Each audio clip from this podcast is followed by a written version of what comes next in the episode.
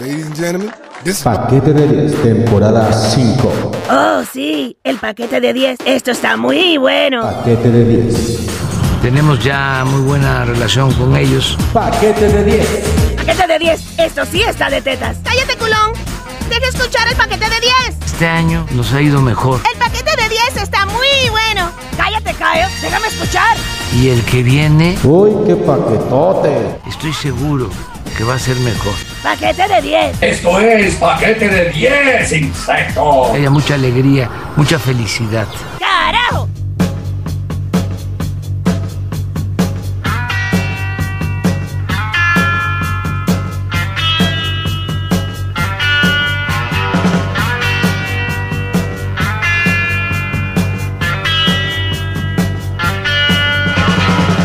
Hola amigos, hola, ¿qué tal? Muy buenas tardes, buenos días, buenas noches, buenas madrugadas. Bienvenidos a una emisión más del paquete de 10. Estamos aquí, Gustavito, pero súper emocionados, cabrón. Traemos una figura de talla internacional, nada más y nada menos del National Geographic, güey. Que va- Vamos a tener que, ¿cómo se podría traducir, traducir Gustavito? ¿Sería como el, gráfico nacional o algo así? Ah, exacto, así como el que el, el pequeño este anexo que tiene el universal. Así, el Es gráfico. que, es que manejas un inglés, carnal, que la neta sí. la- no, no, güey. Lo bueno es que la plática no es en inglés, güey. Si no, valdrías verga bien. Discúlpame, pero mi alemán es mucho más fluido que el inglés. ¿Cómo estás, Gustavo? ¿Qué onda, güey? Damas y caballeros y todas las excepciones a la regla, bienvenidas, bienvenidos y bienvenidas a este episodio número. ¿Qué número estamos? ¿En el 3? Ya va el. Como te gusta, Gustavo, en cuatro. Ah, Es el mira, cuatro, ay, güey. te, te pongo, te pongo este, una canción ahorita para festejar el episodio Sí. 4. Sí. Estamos en el episodio número 4 y este yo estoy muy contento porque la verdad tenemos un invitado, está, yo tengo muchas dudas de, de la naturaleza que probablemente aquí el maestro, para los que nos ven en YouTube, pues ya, ya lo están viendo ahí en sus pantallas, para Yes. los que nos están escuchando a través de Amazon Music, a través de Apple Podcasts, aparte además de Spotify y todas las plataformas. Este, pues les vamos a presentar que está con nosotros, damas y caballeros, en este episodio número 4 del paquete de 10, Guillermo de Anda. ¿Cómo está, maestro? Buenas. Hola, hola, ¿qué tal? Pues estoy muy bien, contento de estar platicando con ustedes, agradeciendo su interés en nuestro Sí, proyecto. maestro. Y fíjate que vamos a platicar el día de hoy un tema muy chido que se llaman los ciclos, Gustavo. Tú eres una persona de ciclos, güey. Si te gusta así cerrar ciclos y cortarte la barba, o cortarte el cabello, güey, y hacer así todo ese tipo de jaladas. Se me Ahora sí hacen eres escoba. mamadas, básicamente. Este, no, yo, yo no, no, no, no, no, no. Pero sí creo, sí creo que cuando uno va, uno no puede estar dejando las cosas a medias. Eso sí lo creo. Entonces, si hablamos de ese, de- si a eso le podemos llamar cerrar ciclos, sí lo hago. Sí te, termino algo y listo, ¿no? El problema conmigo es que tengo mucha hambre, entonces tengo que empezar muchas cosas al mismo tiempo. Pero en general, en general, me gusta cerrar ciclos y me gusta estar siempre, siempre terminando lo que uno empieza. Así es.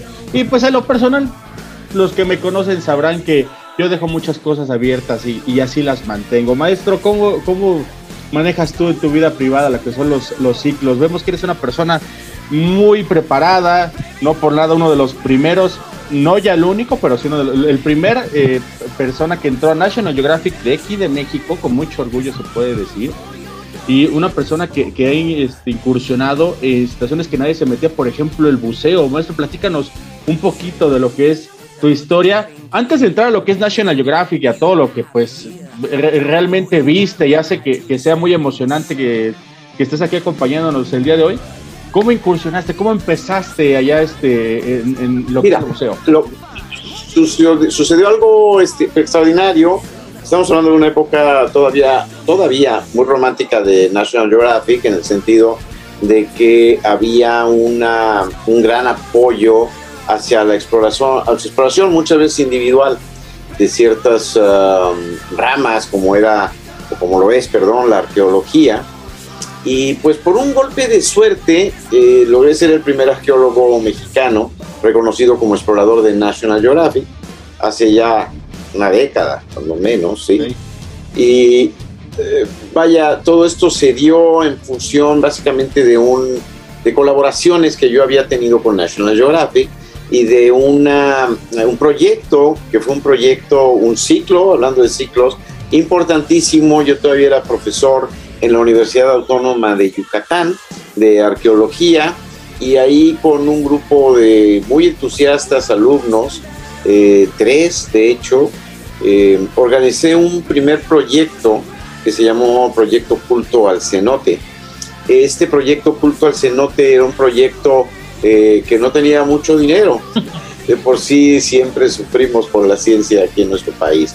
Y eh, bueno, fue un proyecto muy afortunado porque si, no, si bien no tenía dinero, sí tuvimos mucho apoyo de amigos, apoyo de, de personas que nos ayudaban incluso a cargar los tanques de aire, ¿no? De cargarlos, eh, que no, no cargarlos físicamente, sino ponerles aire respirable o, o alguna mezcla que se necesitara. Eh, recibimos el apoyo de autoridades municipales en los pueblos en donde andábamos, el apoyo, por supuesto, de la universidad misma, el apoyo de incluso el párroco de un convento, el convento de San Buenaventura en Común, Yucatán, un convento maravilloso en muchos aspectos, pero el más maravilloso es que nos dio albergue, nos permitió acampar ahí y nos hizo una gran diferencia porque podríamos haber acampado en una tienda de campaña, cosa que, a la cual estábamos acostumbrados, pero la gran diferencia aquí es que teníamos acceso a una cocina y a un refrigerador. Entonces, esto te cambia la noción tremendamente, aunque la mayoría de los alimentos que nosotros consumíamos no eran del todo sanos porque nuestra dieta se conformaba básicamente de sopa maruchan y charritos la lupita. y es, esto por cuestiones de dinero sobre todo. Después, cuando ya tuvimos acceso a esta cocina de la que les hablo, podrían, podrían las, las chicas, eran dos chicas que estaban en el proyecto, preparar, y, y digo también no que nos, nosotros los caballeros fuéramos unos inútiles o dependientes. Ustedes pero no, pero ellas cocinaban algunos mucho, que ven. mucho mejor que nosotros y, y hacían pasta y todo, hacían milagros, ¿no? Entonces, bueno, esta, digamos, fue ese antecedente. Y gracias a ese proyecto, gracias a este proyecto, nosotros llegamos a un sitio muy importante que de alguna manera eh, representa este culto hacia las cuevas, hacia el inframundo, hacia la oscuridad de, de algunos grupos o de la mayoría de todos los, grupos de mayas antiguos. Y eh, llegamos a este sitio cuyo acceso era difícil, era pues muy, muy pequeña la entrada y descubrimos un templo, un muro y una serie de, de características, de rasgos maravillosos. Cuando nosotros mandamos nuestro reporte al INA, en el INA, la persona que en ese momento estaba de, eh, como director de medios, eh, se interesa muchísimo por la nota, por, por ellos, él analizaba eh, constantemente los reportes de los arqueólogos y esto le llama mucho la atención. Y entonces me habla y me dijo, bueno, explícame así en pocas palabras. Le dije, "Bueno, esto es como un, un acceso, una entrada al inframundo, lo que para los mayas de Guatemala representaba el Xibalba. En la zona de Yucatán, esta área podría, podría estar representando el acceso a, esta, a, a este metnal o como le hayan llamado los mayas yucatecos, a este mundo. Y entonces él toma la nota y la hace muy vistosa hace una, toda una historia y dice que se descubre la entrada al inframundo en, de Yucatán, ¿no? Y esto es, es, es una nota que pega muchísimo, bien escrita, con, un, con una picardía, también apoyada con, con mucha realidad, apoyada con fotografías extraordinarias, debo decir, de nuestros colegas. Y esta notita se va a, todo el mundo, y a una de las partes del mundo se va es a Washington, a National Geographic, National Geographic la toma y las, eh, eh, hace una serie de verificaciones, me habla, nos interesa tu nota, la queremos subir a nuestro portal de noticias, que en ese momento no era lo que son las redes actualmente. Estamos hablando de hace más de 10 años, 12, tal vez 14 años.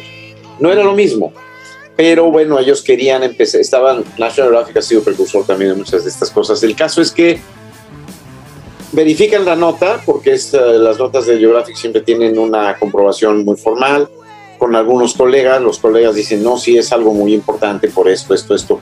La suben, como les digo, el portal y es la nota más vista ese año en National Geographic, lo cual les llama mucho la atención. Y esto me empieza a poner a mí en el mapa de National Geographic, lo cual desemboca, eh, en esta época de la cual estamos hablando, National Geographic seleccionaba a 6, 8, 10 personas en todo el mundo que eran sus nuevos exploradores. Y se hacía toda una ceremonia muy importante en Washington y nosotros hacíamos la presentación, los, los que teníamos la suerte, hacíamos la presentación de, de, nuestro trabajo y por qué eh, tendríamos que justificar por qué National Geographic nos había invitado a ser parte de esta importante planilla de, de exploradores. Eh, y pues fue una sorpresa tan grande que estaba yo trabajando un día en mi oficina en la Universidad Autónoma de Yucatán y me hablaron por teléfono y me dijeron, habla fulana de tal, era una voz de una mujer. Eh, y pues mira, te estamos hablando para ver si a ti te interesaría ser eh, eh, parte de National Geographic como explorador emergente de National Geographic. Te apoyaríamos con una beca inicial y eh, apoyaríamos tus proyectos y todo. Yo pensé que era una broma de una amiga americana que es muy bromista. Dije, sí, Melissa, me encantaría eh, este, pertenecer, eh, ¿qué más voy a recibir? ¿no? Y entonces se ríe, esta persona así como, como tú te estás riendo, ustedes se están riendo. Y eh, me dice, no, no, no, no habla Melissa. Y ya me dijo, mira, checa tu correo si tienes tu computadora cerca, te estoy mandando eh, la invitación oficial con tal y tal, y pues me quedé sin, sin palabras. ¿no? Sin palabras y así es como una instalación. Le dije, le dije déjame pensarlo. Sí, por supuesto. Y, y así empezó todo esto. Mira, ha sido muy importante porque, por ejemplo, a ustedes les ha llamado la atención ese vínculo que, que tengo con National Geographic. Como dices, ya, ya no soy el, el único, hay, hay, hay muchos porque ha cambiado el sistema ahora, pero no deja de ser un privilegio, no deja de ser un honor que, que esto haya sucedido de la forma en que sucedió. Y to- sobre todo, insisto, me tocó la, eh, una era muy romántica de National Geographic, al grado de que yo estaba en el auditorio Grosvenor, que es el auditorio principal de National Geographic, un auditorio, no recuerdo para cuántas personas, pero son casi mil personas las que caben ahí. Un auditorio muy bonito. Y a las personas que tenía yo en las primeras filas, eran todas las personas que yo admiraba, no todas, pero muchas de ellas, que yo había admirado y que las conocía únicamente por libros, por bibliografía o por programas en la tele, y estaban enfrente de mí, esperando que yo les dijera por qué carambas estaba yo ahí y por qué me merecía estar ahí. Oye, pero, pero cuando era National. Geographic Magazine, no National Geographic Magazine, que era una revista de papel literal, así prácticamente. Sí, sí, sí. Sí, no, no, y sigue, sigue siéndolo, sigue siendo la revista, pero National Geographic ha cambiado mucho, en muchos aspectos para bien, eh, porque ahora es una eh, institución, ¿cómo la podemos definir de muchas maneras? Una de ellas es, sin duda, la institución de divulgación de la ciencia más formal, más importante del mundo, porque tiene una forma de divulgar el trabajo de científicos que le llega a toda la gente y que le llega fundamentalmente a través de fotografías. Y es así como, como nace esta, eh, esta gran fama de National Geographic, gracias a la revista y gracias a las fotos, que déjenme platicarles en los inicios de la revista.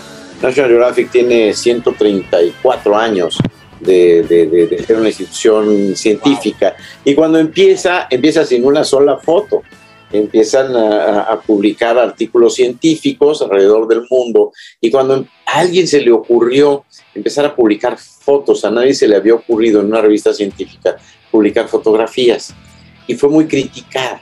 Decían, no, ¿cómo es posible que pongan fotos? Eh, le quitan la seriedad. Sin embargo, esto a la, a, a la larga ha sido la gran fama, el gran Claro. peso de National Geographic, que son fotografías Sí, o maravillosas. sea, han tenido incluso ganadores de premios de fotografía en periodismo y Pulitzers. O sea, eso, Constantemente, eso, constantemente. eso creo que es como el plus que tenían. Pero mira, haz- nos escuchan en muchos países, mi querido Guillermo. Entonces es importante aclararles también qué es el INA, porque aquí en México es el, bueno, sépanlo que el INA es el Instituto Nacional de Antropología e Historia. Es como el encargado de, de- de- de toda esta parte del México antiguo, lo que ocurre en el México contemporáneo y la preservación de toda nuestra historia. Eh, es, es una dependencia y para los que no sepan, pues, o sea, Guillermo es responsable de proyectos especiales de arqueología subacuática y aparte es coordinador de arqueología del INA. Eso es correcto. No, no, no. o eres coordinador. No, no. Yo trabajo para la Coordinación Nacional Ah, de Arqueología. Eh, no, no tengo esa enorme responsabilidad, afortunadamente. la tiene mi querido amigo y jefe, el, el doctor Pedro Francisco Sánchez. Nava, que, que- que hace una extraordinaria labor, pero vaya, y tiene un, un temple y un carácter para poder estar ahí. Yo trabajo en esa Ok. coordinación como responsable de proyectos especiales de arqueología subacuática. Y qué bueno que, que, que aclaras que es el INA, porque en un sitio como un lugar como México, que tiene miles de sitios arqueológicos, obviamente es una institución importantísima. Y, y- y aquí tú eres o trabajas para esta coordinación. ¿Eres egresado de la ENA o de dónde eres egresado? Yo inicié mi carrera en la ENA, después eh, hice mi carrera de licenciatura en arqueología en la UADI, eh, allí mismo una especialidad y una maestría, y después eh, mis estudios de doctorado en la UNAM. Eh, he tenido muchísimas influencias extranjeras, cursos, eh, diplomados, etcétera, por la cuestión de la arqueología subacuática, que es, pues relativamente sigue siendo muy nueva en nuestro país. Somos pocos los arqueólogos subacuáticos, todos trabajamos para el INA. Y eh, cuando hablamos de arqueología subacuática de cuevas mayas, hablamos todavía de una mucho más nueva disciplina. Eh, la disciplina de la arqueología de cuevas mayas tiene eh, aproximadamente 30, 35 años. Fue fundada por el doctor James Brady, profesor de la Universidad eh, de- de, uh, Estatal de California. Es eh, California, es Cal State LA, California State Los Ángeles. Eh, él es el pionero de todo esto y tengo, tengo yo el gusto de que es mi amigo, no solo mi amigo, también fue mi profesor, mi mentor y codirector de nuestro proyecto en, la zona de Chichen Itza. Entonces, eh, estamos hablando de cosas muy nuevas. El doctor Brady propone una teoría, un método para estudiar las cuevas mayas que yo he seguido. He dado una contribución, dado que eh, nuestro trabajo compete el aspecto subacuático, en donde cambia todo, cambia todo. Estás en una cueva, estás en un lugar con formaciones, estalactitas, estalagmitas, sedimento, material bien preservado, pero estás bajo el agua. Entonces cambia toda la noción, toda la metodología, toda la teoría, todo el trabajo. Y hemos estado contribuyendo a eso estos últimos años. Oye, Mike, fíjate, ¿no? O sea, para que No- veas, güey, tú apenas si te... Sí, güey, sí, sí, Así sí. como estúpidas, Tú, apenas si te metes a la cisterna de tu casa y ya te estás sintiendo que... No, no la lavo, güey, porque me da miedo que voy a quedar ahí, güey. Y justo, y justo te iba a preguntar eso, Guillermo. O sea, hace un ratito decías de, de todo este, del inframundo que está plasmado en el Popol Vuh, por ejemplo. Este, y, a mí esto me intriga muchísimo. O sea, la literatura es, o, crear una ficción tiene principios de realidad, ¿no? Y tú como estudioso de esto, eh, ¿qué me puedes decir? O sea, los mayas exploraron, o hubo gente antes que exploró esto para después crear toda esta mitología que, que está alrededor de textos fascinantes como el Popol Vuh y otros más que hay ahí. Claro, mira, qué buena pregunta. Los mitos, como bien lo dices, los mitos, las leyendas, tienen siempre un componente de realidad. Eh, cuando uno lee el Popol Vuh, por cierto se los recomiendo a los que no lo hayan leído, es una obra maravillosa que describe mucho de la cosmovisión, de la cosmogonía, digamos, la, concepción de formación del universo, etcétera, que tenían los mayas para la zona de Guatemala. Yo, muy entusiasta cuando, en mis inicios, me basaba únicamente en el Popol Vuh. Ahora sabemos que, a pesar de que es una de las poquísimas fuentes escritas que existen, puede haber mucho más información cuando hablamos de otras zonas. Pero el Popol Vuh tiene un componente increíble. Eh, regresando a tu concepto y a tu pregunta. El Popol Vuh describe el inframundo como un lugar al que se accede a través de ciertos escalones, de una escalera, en donde se llega a un camino eh, que, lleva, eh, un camino que se bifurca, que lleva para el este o para el oeste, y a donde los héroes gemelos, dos grupos de héroes gemelos, padres e hijos, eh, se aventuran para luchar contra los dioses del inframundo y en esta aventura llegan a salones que se describe como el salón del viento, como el salón de las navajas, el salón de los murciélagos, el salón de los tigres o los jaguares, porque en esta zona se le dice tigre a los jaguares. Ya sabemos que no hay tigres en México, pero, pero es una forma muy coloquial de hablar en las comunidades acerca de estos animales. Entonces, es fascinante porque hay descripciones muy realistas, vamos a decirlo así, del inframundo en función de una cueva. Es decir, quien escribió o quienes escribieron el Popol Vuh tienen que haber accedido a cuevas, sin duda, tienen que haber explorado cuevas. Cuando uno encuentra ciertos materiales y ciertas cosas en las cuevas, uno se sorprende de la capacidad de exploración de la capacidad física, de la em, devoción que tenían hacia sus áreas sagradas los antiguos mayas. Uno dice, ¿cómo entraron hasta aquí? Sin luces artificiales, sin equipo especial, sin botas, sin eh, eh, etcétera, saber a dónde iban, ¿no? Porque van los extraterrestres. Sin saber a los extraterrestres. Claro. de ahí, esta es de verdad que esta gran fuerza, este gran espíritu humano, esta gran fuerza, es lo que ha dado incluso pie a estos mitos de, los extraterrestres, porque uno em, no puede explicarse muchas veces, sin embargo creo que la verdad es mucho más fascinante. Eran hombres, eran seres humanos como nosotros, pero con una capacidad especial, con una fe, con una devoción, con una fuerza, muy especiales y estoy seguro que había en aquellas épocas especialistas en exploración que se dedicaban precisamente a eso. Aparte deben de haber sido gente muy valiente porque entraban a una zona prohibida, entraban a una zona peligrosa, entraban a la casa de los dioses, entraban a zonas con fuerzas sobrenaturales eh, importantes. Y tengo un gran respeto por ellos por esto y por muchas otras cosas. Pero sí, de verdad, es, es increíble. No, ves, Mike, ¿para qué voy a la escuela? Hubiera hecho podcast toda mi vida. Yo hubiera invitado a gente así. aprendes más. aprendes más. no, neta, estoy muy emocionado. fíjate, fíjate que aquí, güey, este, todo este desmadrito de, de, de, lo que es la los descubrimientos que bien nos, nos comentan, nos platicas hay una situación muy que se me hace muy interesante y me gustaría que nos la platicaras, que es con relación a estos, retomando nuestro tema, que son los ciclos eh, a los que nos vamos enfrentando durante la vida.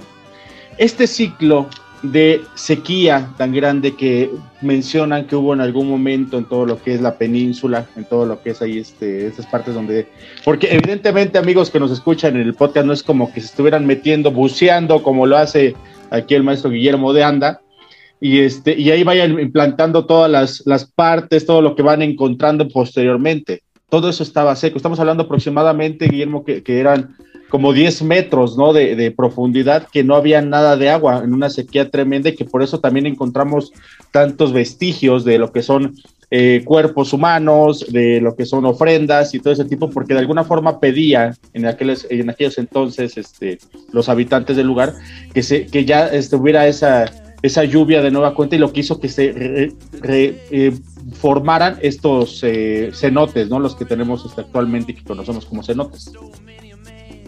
Bueno, sí, sí no.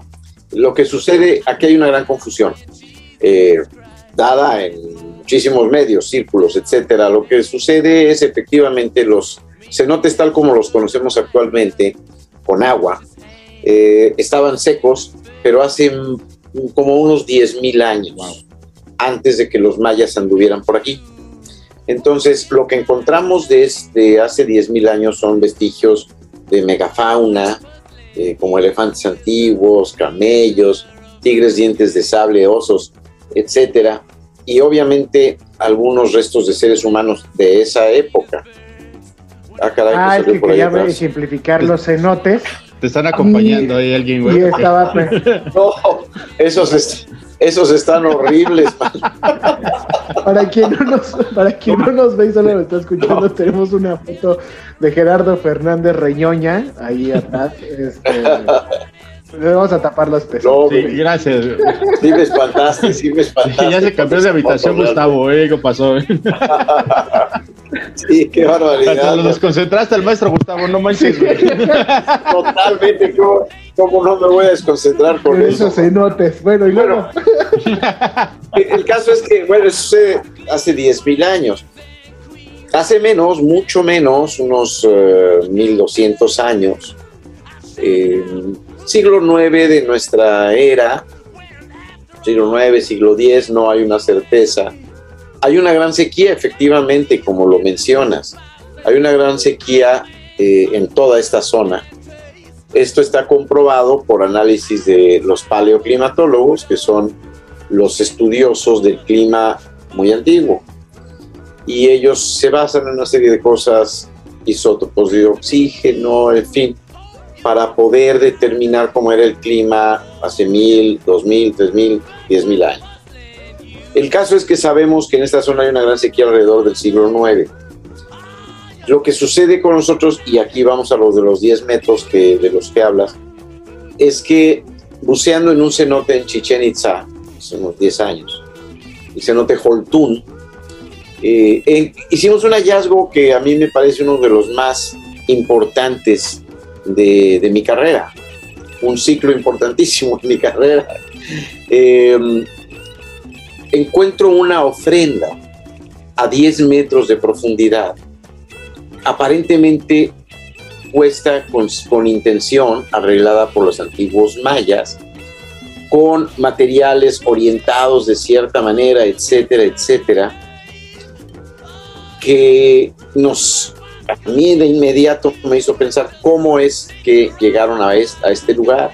No podían bucear, no tenían luz artificial, como decíamos, está lejos la entrada. ¿Podrían haber aguantado la respiración? Sí, pero en este caso era algo muy improbable.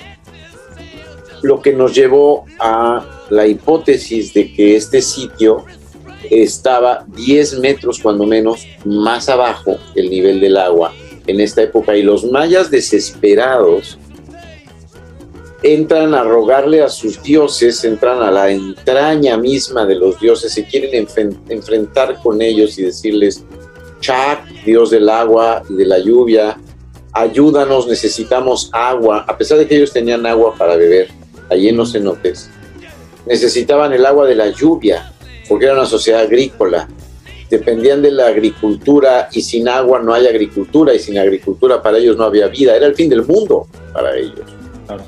Y esto ya había sucedido, ya había habido colapsos al sur, Guatemala, etcétera. Y ahora esta, esta oleada, vamos a decirlo así, de sequía venía hacia acá. Entonces, eh, ellos sabían de lo que estaba sucediendo al sur, sin duda y, pues están desesperados y entran a, rogarle a los, a los dioses que se compadezcan de ellos. E incluso hacen ceremonias, nosotros tenemos testimonios ahí de ceremonias para propiciar la lluvia. Una de ellas es un autosangrado, un autosangrado de pene.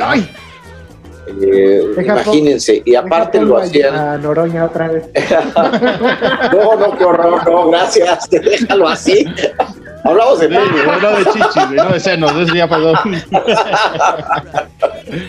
Entonces, este, lo que sucede ahí es que utilizaban espinas de raya, de raya marina, y la introducción por el pene causando obviamente un gran dolor, pero lo que ellos buscaban era un sangrado profuso para crear una especie de magia, magia empática, para eh, al sangrar esta parte del cuerpo que significa, entre otras cosas, obviamente la, fertilidad, la fertilidad masculina.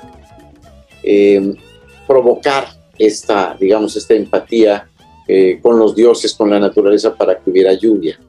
Nosotros cuando encontramos en este sitio tres rayas de, de eh, perdón, tres espinas de raya marina, eh, entendemos que muy probablemente sí este sitio está dedicado a los dioses para provocar, permitir la lluvia.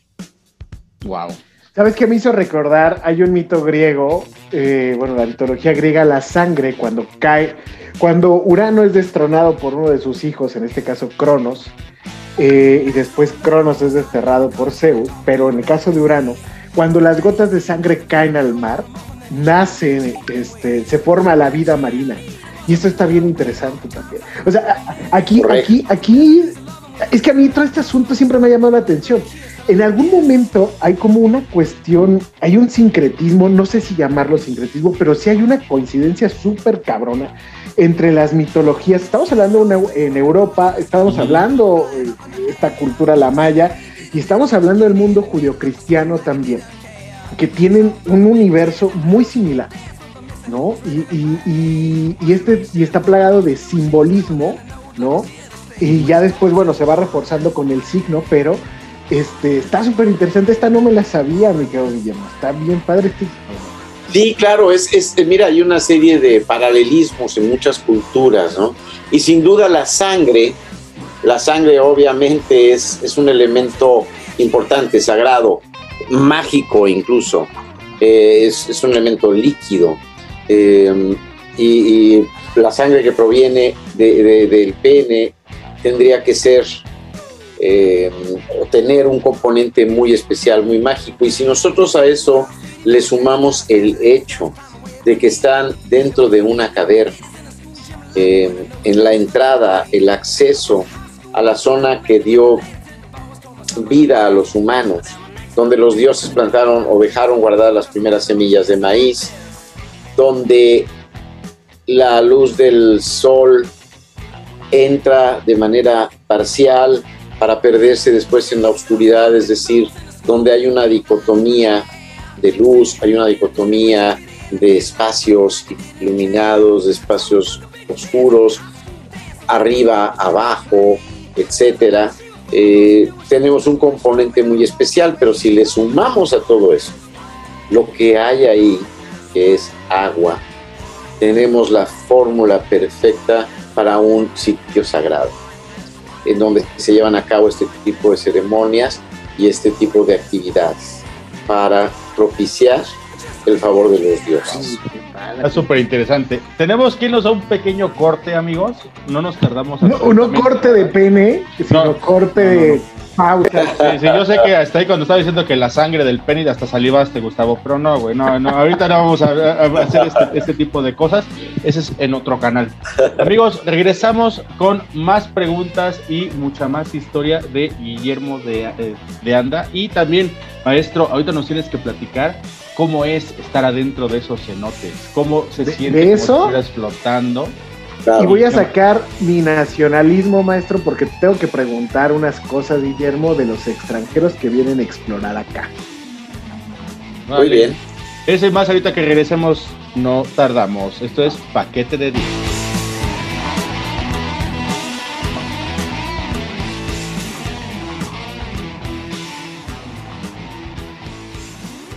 Paquete de 10. En algún lugar de las oficinas centrales del paquete de 10.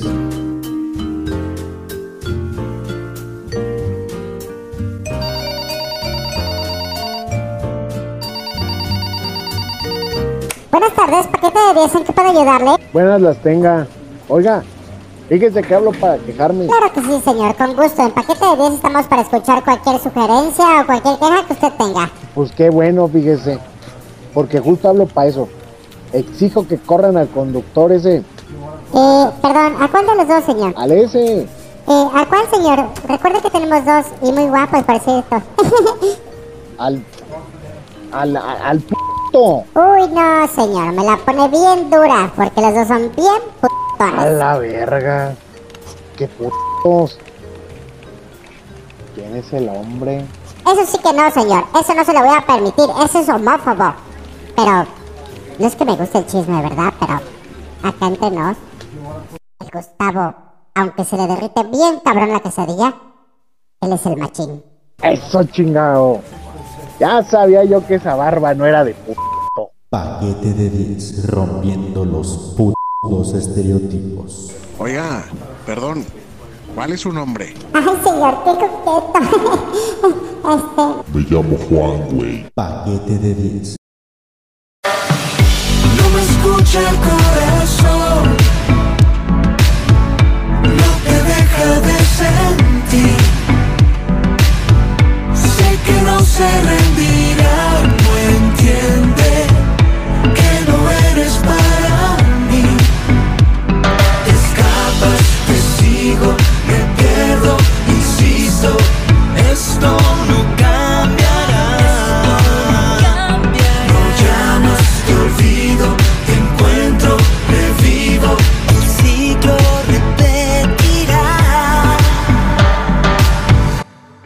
Estamos de vuelta, damas y caballeros, y todos y todas y todes. Este, eso que acabamos de escuchar, bueno, es nuestro, nuestro gag. Díganos qué les van pareciendo nuestros gags para saber qué tal andamos, qué tal andamos con nuestra pluma, si está muy culera, si escribimos de la chingada. Y en una de esas me corren del cuarto de escritores en el tiempo.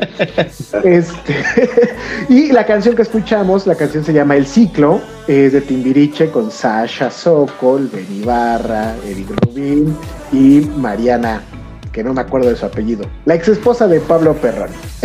Y todos los demás, ahí, como sea la canción del Gilligan, y todos los demás. Es, es, es, es una gran canción, esa me gusta mucho, es la única de Timbiriche que me gusta. Perdón, yo sé que luego me mamoneo, así que Ah, pues, güey, pero con unas chelas ya estás ahí, loco, la de tú y yo somos uno mismo. Sí, güey, o sea, de que la es a la jalada. Pero bueno, ahí está lo que escuchamos.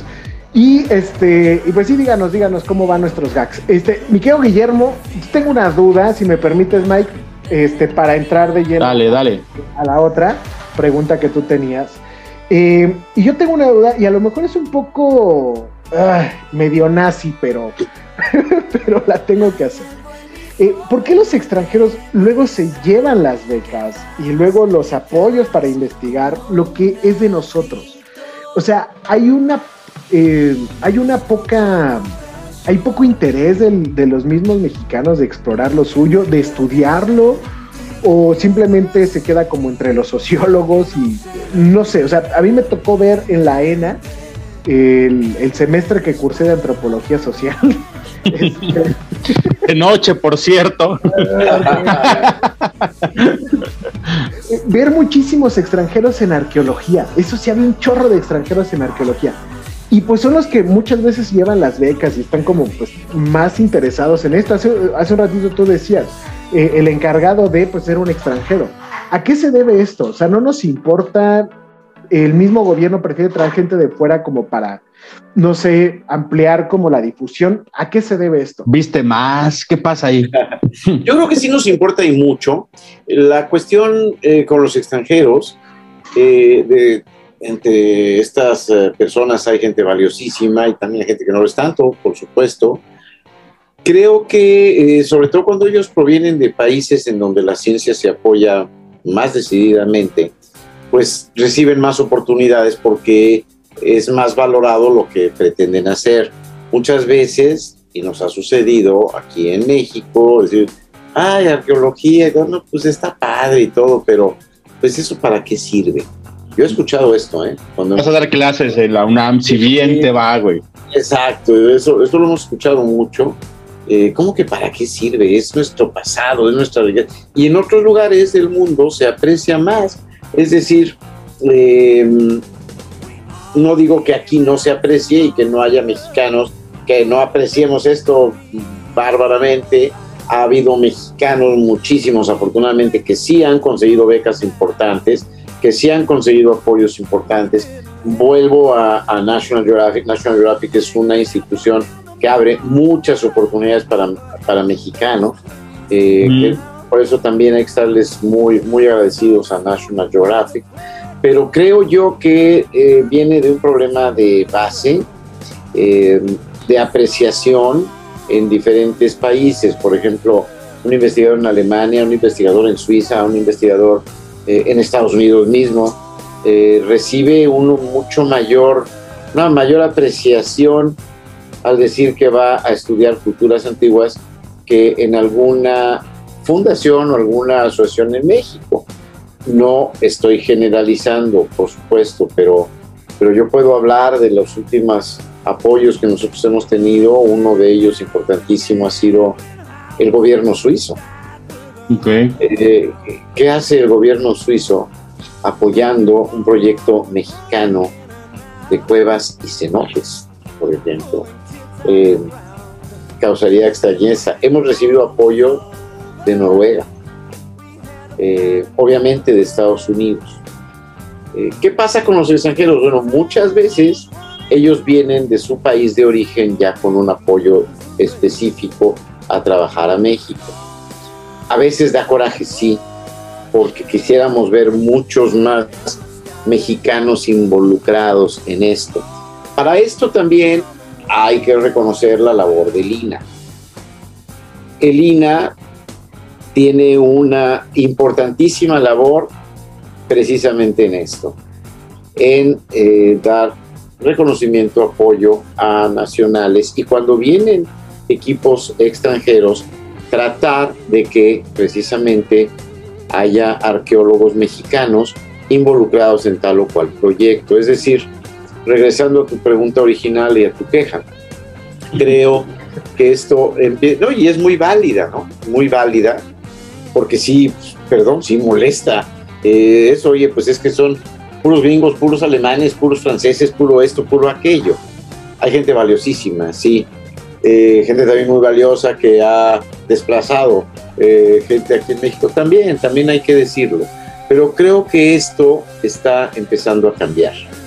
Y sobre todo, ahora déjenme echar una porra a mi proyecto. Claro.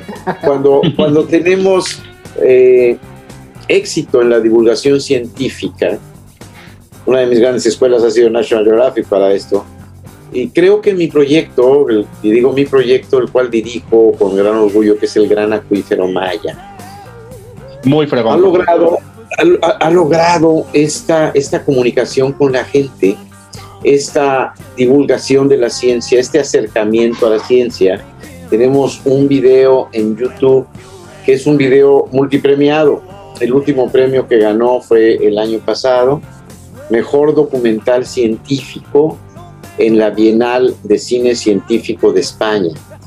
Eh, muy emocionados por esto, pero más emocionados porque esto nos ayuda a llegar a más gente cuando la gente ve este documental, que es un documental de 50 minutos que está en YouTube, en TV UNAM, en alta definición, gratis por supuesto. Buenísimo, buenísimo. Cuando la gente se acerca a esto y lo ve, le cambia mucho el concepto de lo que es el gran acuífero maya, de lo que es la investigación de los espacios subterráneos, de lo que, de lo que estamos haciendo, de por qué los mexicanos eh, debemos tener más injerencia. Y debo decirlo también, en nuestro proyecto han participado, y este documental es prueba de ello, gente extranjera. Eh, Robert Schmittner, un alemán, estuvo un buen tiempo con nosotros. Eh, Bill Phillips, en paz descanse, fue nuestro cartógrafo, una de las inspiraciones en el proyecto, estuvo también involucrado. Pero tenemos Hemos tenido un 90% de investigadores mexicanos en el proyecto y el resto extranjeros muy apreciados y muy bienvenidos también. Entonces, yo creo que esto empieza a cambiar. Eh, mencioné al doctor Brady, el doctor Brady que uno se pone en contexto, hace treinta y tantos años en México eran poco apreciadas las cuevas, incluso por los arqueólogos, que las veían muchas veces en los, en los sitios arqueológicos como, como un estorbito, ¿no? pues ahí está la cueva, pero no, pues no vamos ni meterle dinero, ni, ni, eh, hay, hay quien lo haga, o quien bucee, o quien esto, nos vamos a dedicar al sitio en general. Esto está cambiando gracias a los trabajos, por ejemplo, de Jim Brady, que pone en contexto la importancia de las cuevas. Ahora sabemos que las cuevas son fundamentales para entender muchos conceptos que la arqueología de superficie no nos ha dado. Entonces, creo que hay que poner todo en contexto eh, está cambiando este asunto de los extranjeros. Eh, bienvenidos cuando lo que se logra es una eh, sociedad cuando lo que se logra es un apoyo mutuo, cuando lo que se logra es un intercambio de ideas. Y creo que nosotros los mexicanos hemos, por, mm, digamos, cualidades propias, empezado a destacar en todo el mundo. En México hay extraordinarios arqueólogos, ejemplo de muchas cosas. Claro, y, mira, por ejemplo, y este, molestia aparte, como dice mi amigo Gustavo, Tuvimos eh, en, en nuestra temporada 2, en el episodio 9, a un amigo que se llama Juan Luis Martínez, el chavito que le dicen, un maestrazo lo que son las cuerdas, y de ahí empezó el preámbulo para llegar a este episodio que estamos ahorita. Aprovecho también para mandarle un saludo a Alexander García, también que, lo tuviste ahí de, de achichincle, estorbando ahí en ese del gran este, acuífero maya un- una experiencia envidiable que llegó platicándonos y diciéndonos cómo eran los amaneceres ahí este para entrar a lo que es el acuífero, que casi se nos mata el güey porque en una de esas que estuvo bajando la cuerda le dijeron, güey, no metas la mano, algo así hizo el idiota y que se, y la agarró y casi se va con todo y una balsa con equipo de buceo y todo, o sea, una experiencia, Gustavo, una experiencia, Guillermo, que me gustaría que nos platicaras y nos profundizaras un poquito más de cómo es el día a día de, de todo esto. Y antes de que nos platiques, déjame aprovechar para que también mostrar aquí mi playerita que me, que me regaló acá mi, mi hermana Carmen. Yo, tú presumiste la semana pasada, Gustavo, ahora me toca presumir a mí, güey, la- la- la- lo, que nos va regalando. Y para que vean que también tenemos, este, pues, ropita nueva, ¿no? De vez en cuando, carnal. Que se vea que ya comemos aquí. Sí, güey, ya, ya, desde que ya los patrocinadores aquí el paquete de 10, puta madre, estamos a todo dar. Pero bueno, retomando, Guillermo, saludos, saludos al, al, al buen, al buen chavito, saludos, este, Alexander García, y platícanos, por favor, porque eso es así como que yo creo que la cerecita del pastel y el nuevo ciclo que yo creo que, que está enfrentando más, porque también dentro de todo lo que es el gran acuífero maya, hay y platícanos también, por favor, esta situación de lo que son las fotografías que han estado armando como para hacer un tipo, digamos, como paseo, lo entiendo bien, un tipo eh, an- an- andador de lo que es adentro de las cuevas, que bueno, Gustavo, tú y yo no hay forma que podamos entrar ahí, güey. Si con lavar la cisterna te digo que me da claustrofobia, güey, era entrar ahí. Yo cuando fui a Chontacuatlán con Juanito, güey, puta, me sentía que ya estaba como un explorador de National Geographic, no me tengo ni idea, güey, de, de esa madre. Unas cuevas así como grutas con esteroides, como lo mencionabas en alguna de tus entrevistas, mi querido Guillermo. Así es, así es. Mira, Juan Luis, Juan Luis Martínez, por ejemplo, por cierto, un gran amigo y él es nuestro especialista en, en, en, eh, cuerdas eh, en el Gran Acuífero Maya y Alexander, que es hechura de Juanito, cuando menos han trabajado y entrenado juntos mucho tiempo. Efectivamente nos, nos estuvo apoyando eh, un par de veces, una de ellas en un documental que estábamos haciendo para National Geographic precisamente. Entonces, bueno, los dos, un gran reconocimiento. Y Juanito, pues aparte es, aparte de la gran experiencia que tiene, es un tipazo, es un gran ser humano. Eh, y pues, bueno, reconocimiento sin duda para ellos. Y, y do- dos mexicanos notables, ¿no? Que, de los cuales podemos hacer mucha, mucha mención. Y, pero, ¿a, a dónde iba todo esto? Perdón, había una... a que nos platiques un poquito más de lo que es esos adentros, la nueva tecnología y todo lo que está saliendo de lo que son, inclusive las fotografías, de que lo que ya se está allá adentro. Las fotos, claro. Las fotos, sí, sí, sí. e- Eso también me, me, me- voló la mente. Fue impresionante cuando empezaron a platicar de cómo iban armando en tercera dimensión y hasta poder tener acercamientos a lo que son los cráneos, todo lo que se está encontrando ahí. To- todas estas cuestiones de la fotogrametría, que es, eh, no es, no es nuevo, pero sí fue muy nuevo en cuevas inundadas, en cuevas buceando hace 10, 11 años, que iniciamos nosotros esta eh, tendencia. Y empezamos a hacer también eh, terceras dimensiones, realidades virtuales, inteligencia artificial, etcétera, a través de un gran colega, volvemos a National Geographic, eh, mi querido amigo y también nuestro tecnólogo en el proyecto, uno de ellos, tenemos también a José Damas, un mexicano, eh, genial y extraordinario. Pero Cory Jaskolski, Cory eh, es explorador de National Geographic también, y él nos ha apoyado muchísimo con metodologías y tecnologías, y hemos podido eh, poner al acceso de muchísima gente una cueva en tercera dimensión, una cueva que se convierte este trabajo en un video donde la gente puede volar a través de la cueva, ya sea seca o inundada, y descubrir todas estas maravillas. Y no solo eso, sino que esto precisamente es un proyecto de preservación digital que nos pone en la posición, en la facilidad de poder eh, reproducir físicamente muchos de estos elementos. Eh, nosotros podemos tener en la mano un cráneo, una vasija, cosa que hemos hecho, reproducida. Aquí estamos viendo efectivamente una foto, Gustavo, de uno de los contextos que hemos eh, trabajado en, en esta, con esta metodología. Ahí hay un cráneo que escaneamos, que hicimos en tercera dimensión y pues el cual ahora pues podemos tener cuando menos la certeza de que la información referente a él la tenemos en, en, en, eh, a un nivel tal y como si lo estuviéramos viendo de frente, incluso si se llegara a perder o a romper, cosa que esperamos que no suceda, pero que sabemos que es algo factible que pueda suceder. Increíble. Te, te veo desconcertado, Gustavo. No, no, no, se es puede que creer, estaba, no, es que estaba viendo justamente eh, un, fragmentito de este, este es un video, esta imagen que tenemos aquí en el Ujú. es el fragmento de un video. Y, y te iba a preguntar, eh, Guillermo, justo de toda esta exploración, National Geographic tiene una, eh, ah, me sentí Marta de baile, ¿viste cómo lo dije? Sí, güey, sí. Muy bien, por cierto, eh, te felicito. Entonces, National Geographic tiene eh, un acervo pues, bastante, bastante amplio, ¿no? ¿Qué pasa con estas otras revistas que existen en el mundo digital o incluso de forma física, ¿no? Me refiero específicamente a muy interesante en este caso que también aborda esta divulgación. Eh, ¿Cuál es la qué- o, o History Channel que de momento tiene unas investigaciones que sí me sacan de unos extraterrestres mayas, la verdad del mundo y cosas así. No hay nadie que diga que no había extraterrestres mayas buceando ahí. No hay nadie que diga que no. Digo, de, de eso ha tragado Maussan durante 40 años, pero, pero este, ¿cuál es la qué diferencia a, to- a- bueno, además de que más de 130 años de investigación, pero con todas estas nuevas o no tan nuevas, pero la, la competencia, no sé cómo llamarlo, de estas plataformas que existen como History o como este muy interesante respecto a la investigación que hacen ustedes. Pues mira, y, rápidamente ahorita aprovecho de los 134 años de Geography para volver a la cuestión nacionalista.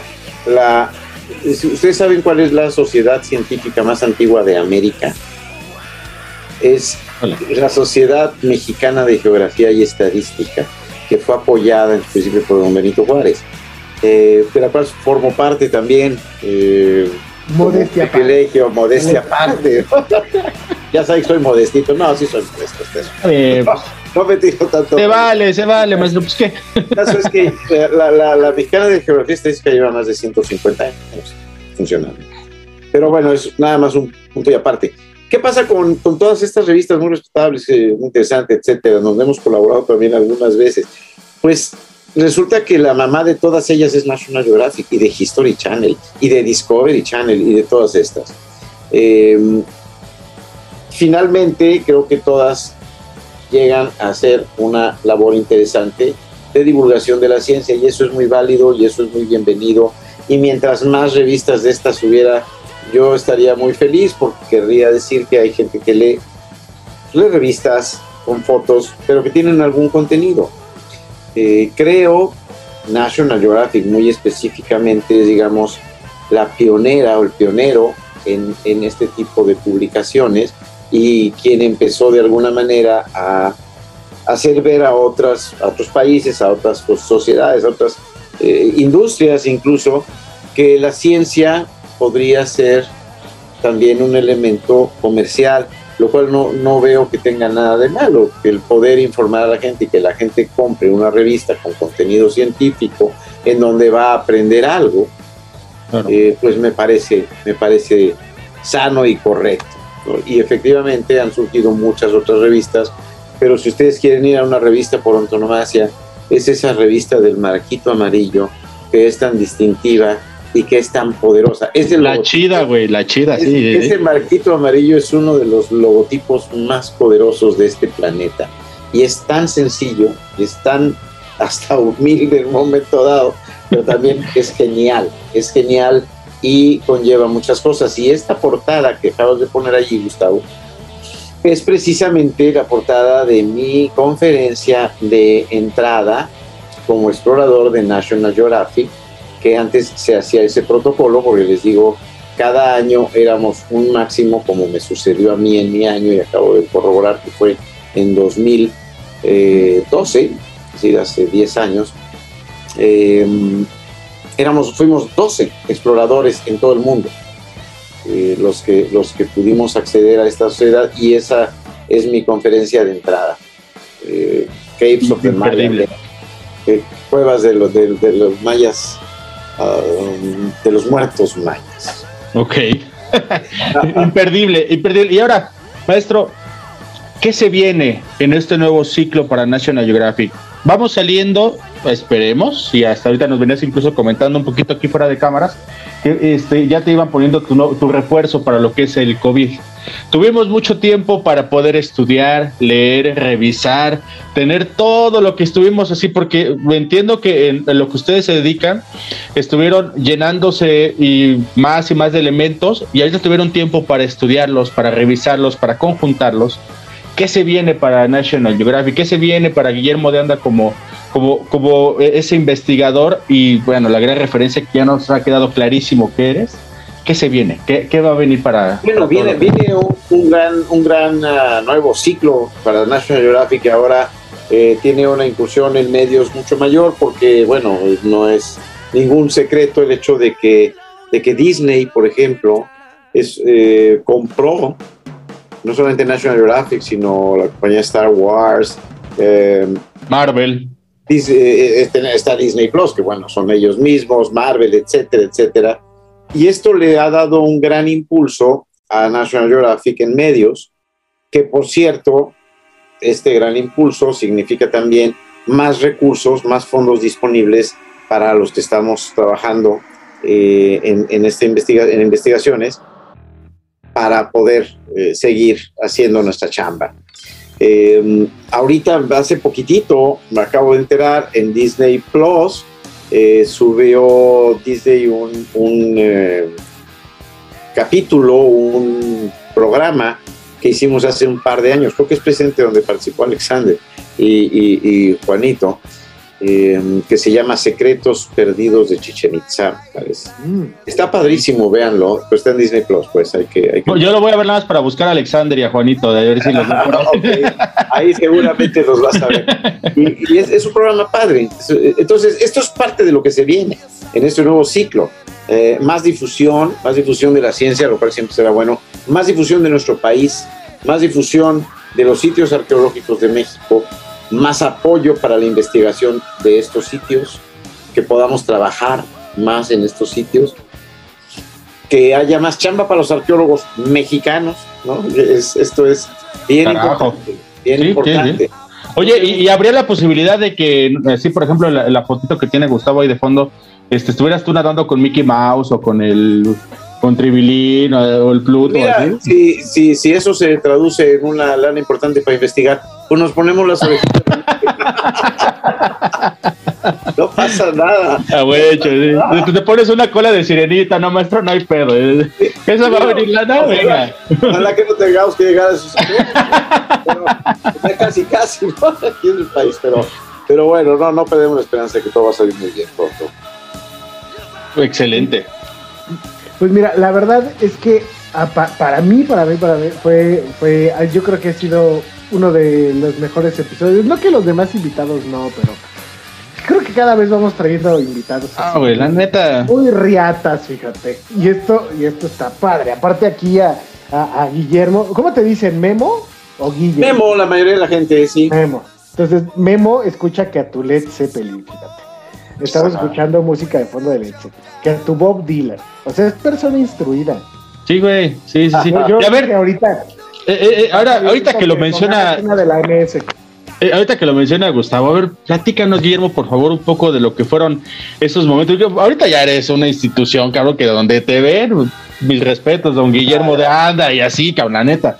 Pero ¿cómo fue el antes de eso? O sea, ese ciclo de, de la etapa universitaria, ¿dónde te entró así tu, tu, época así como que locochona, donde estaban así de que no sé, que luego te hacías pipí en alguno de los cenotes, que no recomendamos que lo hagan, no sean cabrones, ¿eh? Porque también esa es gran parte, ¿no? Inclusive recuerdo en alguna de tus entrevistas que platican eso, ¿no? De que había esos fecales en uno de los cenotes, oigan, no sean cabrones, ¿cómo es posible? Así es, así es. No, pues yo creo que en mi época, como la mayoría de nosotros, fue la, la secundaria y la prepa. Y es en donde tenemos una serie de cosas, primeras experiencias en muchos sentidos. Oiga, ahorita ya, ya el delito ya prescribió, así que si nos puedes platicar una, estaría chido. A ver, ¿cómo, cómo estuvo? hombre, hombre, bueno, pues es la, la primera etapa cuando uno se enamora, el primer beso, la primera caricia sexual. ¡Ah, carajo! en fin, tantas cosas, ¿no? Tantas cosas. Y todo eso va acompañado de esta maravillosa música. Eh, hablará el viejito, es que era mucho mejor que ahora. No, no, pero habrá que reconocer que había una calidad musical extraordinaria. Es, Pink Floyd, Bob Dylan, eh, Beatles, Rolling Stones, Led Zeppelin, creo que ya lo hemos varias veces. Eh, en fin, Birds, eh, toda esta, esta generación musical tan importante, pues que nos ha configurado, ¿no? ha, ha, configurado nuestras, nuestras vidas y actualmente también, eh, no hablemos nada más de música en inglés, ¿no? Joaquín Sabina, por ejemplo. ¿no? Óyeme. Ay, no me toques ese se va. Como un dolor de muelas de Sabina, uf, qué canción, eh, una canción de un ciclo, ahí importante. Oye, por cierto, perdón, ahorita que hiciste Joaquín Sabina, perdóname, Mike, tenemos, eh, y te lo voy a pedir como un favor especial, aprovechando que está Memo. El pasado 21 de noviembre, es hace tres días, mientras estamos haciendo este podcast, eh, fue 20, 21 de enero, perdón, este fue cumpleaños del maestro Jaime López. Ah, sí te vi, sí te vi. Del, del, rock mexicano, le hizo carrera a Cecilia Tuceina, Betsy Percanis, a Café Tacuba, entre otros, Eugenia León. Entonces, la neta, quisiera ahorita, cuando vayamos a terminar el podcast, pues que cerráramos con una canción del maestro Jaime López. Si usted me permite, Mike. Y claro, con permiso de don Guillermo, que Hombre, no mames, no me gusta Jaime López, güey.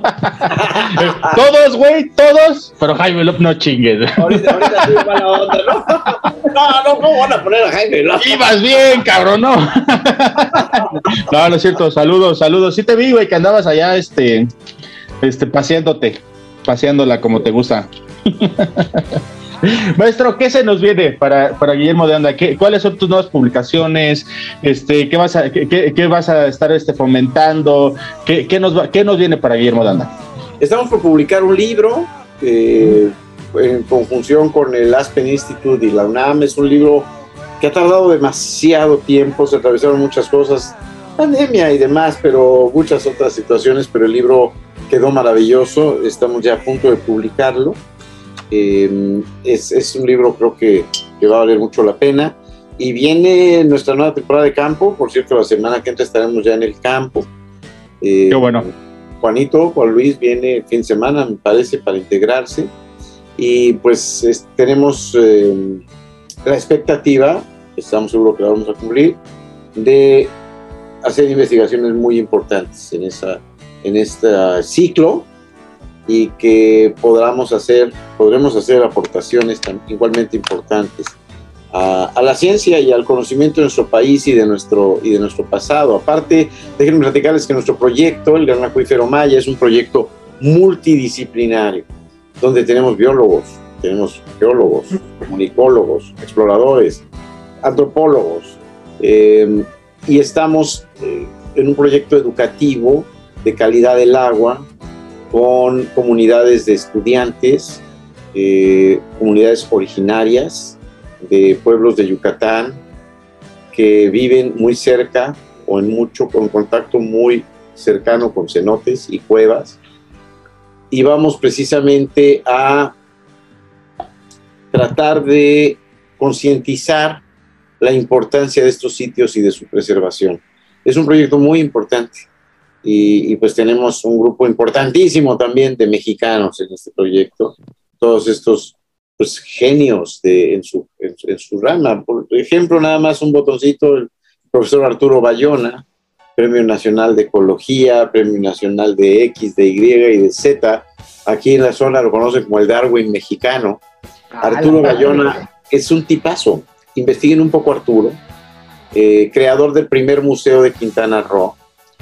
Eh, Cállale al podcast cuando quieras. Aquí Ah, lo pues, recibimos para que hagamos un, un Arturo, programa de eso. Arturo le va a dar mucho gusto y aparte él es músico, compositor, aparte de ser biólogo y tiene una tendencia que se llama ecomúsica. Entonces, Mira, interesantísimo. con este contenido ecológico. Arturo es uno de los que orgullosamente investigadores mexicanos de nuestro proyecto. Es, es un tipazazazo. Ojalá se anime y, y lo recibimos y, y- y- porque eso, eso creo, considero que es muy importante fomentar todo lo que es esa preservación, porque esto, amigos, que tenemos y que te hemos estado platicando todo lo que, eh, toda la plática que hemos tenido el día de hoy, es algo que no hay en todo el mundo, no existe en ningún otro lugar del mundo. Estos cenotes, estos, este, con estas características, con esta importancia, con esta relevancia, no existe. Mike, qué cosa tan importante acabas de decir, porque tenemos un tesoro invaluable, que son las cuevas y los cenotes. Eh, en ningún país del mundo, en todos lados hay cuevas, en todos los lugares hay cuevas incluso inundadas, en todos Ujú. lugares hay arqueología, pero en ningún lugar del mundo se conjunta como aquí. Cuevas, cenotes, biodiversidad, preservación, vida, agua, eh, interconexión de sistemas, cenote, gran acuífero maya, manglar, arrecife costero, todo está vinculado. Jaguares, murciélagos, eh, Yo pecaríes. tengo que hacer una pregunta antes, porque hace unos días estaba escuchando, la verdad no, no recuerdo exactamente la fuente y muy mal por mí. ¿Sí cayó un meteorito o no cayó un meteorito? Cayó un meteorito, claro, ahí también hay un. Pero no acá, pero, pero no acabó con los dinosaurios, no fue el responsable. No, sí, sí, sí, muy probablemente sí. Ah, eh, De hecho, ahora los estudiosos específicos de, de- de la, de la extinción masiva eh, de, este, de este momento, hace 65 millones de años que impacta el meteorito, lo cual es un hecho. Esto está comprobado, un meteorito que impactó la Tierra, causando un evento destructivo masivo, pero también se atribuye a otros factores la extinción de los dinosaurios. Sin embargo, el, factor fundamental fue el impacto de este meteorito en Chicxulub, Yucatán. Es decir, cayó ahí, a pocos kilómetros de donde estoy yo ahora. Entonces, eh, este es otro evento importantísimo, súper eh, mm, mágico para esta área. Nos podemos ir a 65 millones de años antes del presente y muy pronto vamos a sacar un boletín de prensa informando de un hallazgo importante de millones de años que ha sido recuperado en, en- en apoyo Oye. con el INA, etcétera. Oye, Memo, y acá entre nos, al fin nadie nos escucha. Dinos, si ustedes encuentran algo, ¿han ocultado información? O sea, hablamos del INA, hablamos National Geographic, concretamente. Ocultan Ajá. información así que dices, no mames, esto sí podría cambiar el rumbo de todo lo que hemos No, dicho. O sea, no, no, no. Ay, me Maussan tenía razón, güey, vale verga, ¿qué vamos a hacer? No, no, no ocultamos nada, no, por supuesto que no. Eh, Pero si hay un filtro antes de ser publicado. Hay, hay- hay muchísimos filtros, porque primero, antes que nada, necesitamos comprobar la fase comprobativa. Es un proyecto científico, tenemos que adherirnos al método científico que incluye todo, todo esto comprobación. Eh, de alguna manera estamos coordinados con el INA, que es, digamos, eh, la institución que, que nos rige, para que el INA pueda eh, ser el primero en comunicar un hallazgo, un descubrimiento, un resultado de una investigación. Y al mismo tiempo, por ejemplo, con National Geographic, que, con quienes salimos paralelamente en algunas informaciones al mundo. no ocultamos algo, no tenemos información que no es que esto no lo decimos porque pues va a cambiar el rumbo de la religión y la gente se va a volver loca. Y, no, ojalá que lleguemos a un, a un hallazgo tan importante, ¿no? Que no lo dudo que si lo hay, si hay una cosa así de impactante, esa va a estar en una cueva. Las cuevas son fundamentales para el estudio del desarrollo de la humanidad. Y en las cuevas se ha dado el desarrollo de la humanidad, en las cuevas nació la religión, en las cuevas nació la veneración por estos La sitios filosofía. eh, la filosofía, en fin, eh, las cuevas son, y esto lo podemos dejar para otro podcast, un aspecto importantísimo del desarrollo humano en muchos sentidos. Te, te comprometemos, te comprometemos, Guillermo, para que vengas a otro podcast para que ahondemos más en eso de las cuevas, que es súper interesante. Gustavito, se nos acaba el tiempo del paquete de 10. Despídete de la bandita, por favor. Bueno, pues, damas y caballeros, gracias por habernos escuchado, eh, por habernos visto en YouTube. De verdad, Memo, muchísimas gracias. Fíjate cómo le hablo al. Nos hablamos al parejo. Ah, ya nos tuteamos con los grandes, güey. No, ya estamos muy cabrón aquí, güey. Y, este, y pues nada, la canción con la que vamos a despedir ahorita, lo que se despiden ustedes, va a ser la canción Tengo la edad del rock and roll de Jaime López. Este, entonces, un, un rolón, un rolón para que lo escuchen ahí. Y este, pues muchas gracias a todos, a todas y a todas. Gracias, Memo. Les dejo a ustedes. Memo, muchas gracias por estar aquí en el paquete de 10 y aquí estamos. Muchísimas gracias. O- oye, Memo, ya no dijiste rápido, ¿a dónde, dónde te podemos encontrar? ¿Tienes redes Ah, sociales? sí. No, antes de que te Ah, bueno, favor. mira, eh, nuestra, nuestra página eh, de, de- de, nuestra página web, granacuiferomaya.org. Estamos en Facebook también, Gran Acuífero Maya. Estoy Guillermo de Anda Nat Geo Explorer en Facebook, también como Guillermo de Anda. En eh, Twitter, Cenote Explorer con doble E. Eh, en Twitter también, eh, Gran Acuífero Maya. En Instagram, mismos nombres. En fin, eh, eh, estamos muy localizables en redes. Perfecto. Pues amigos, hasta aquí el paquete de 10. Muchísimas gracias por habernos escuchado.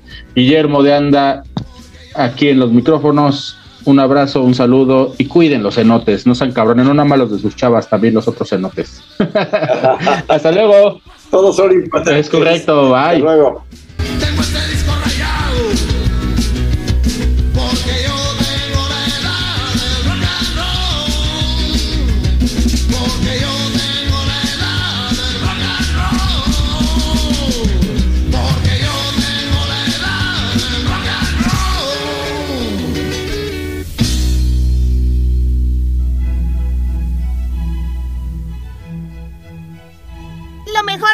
Episodio fue.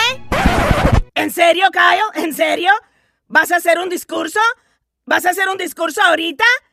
Ma, quiero escuchar más tiempo el paquete de 10. Oh, amorcito. Calabacín, ya es hora de acostarte. No, mamá, no, mamá, hago lo que quiero. Me quedo aquí en el paquete de 10. ¡Silencio, gusano! ¡Ya se acabó el paquete de 10! Y si no vas a escuchar otro episodio, ¡a dormir! ¡Ya se acabó! ¡Ya se acabó! El paquete de 10. Debo de calmarme. Calmarme. Debo de calmarme. ¡Ah! Jódanse, yo me voy. Adoro los finales felices. Paquete de 10.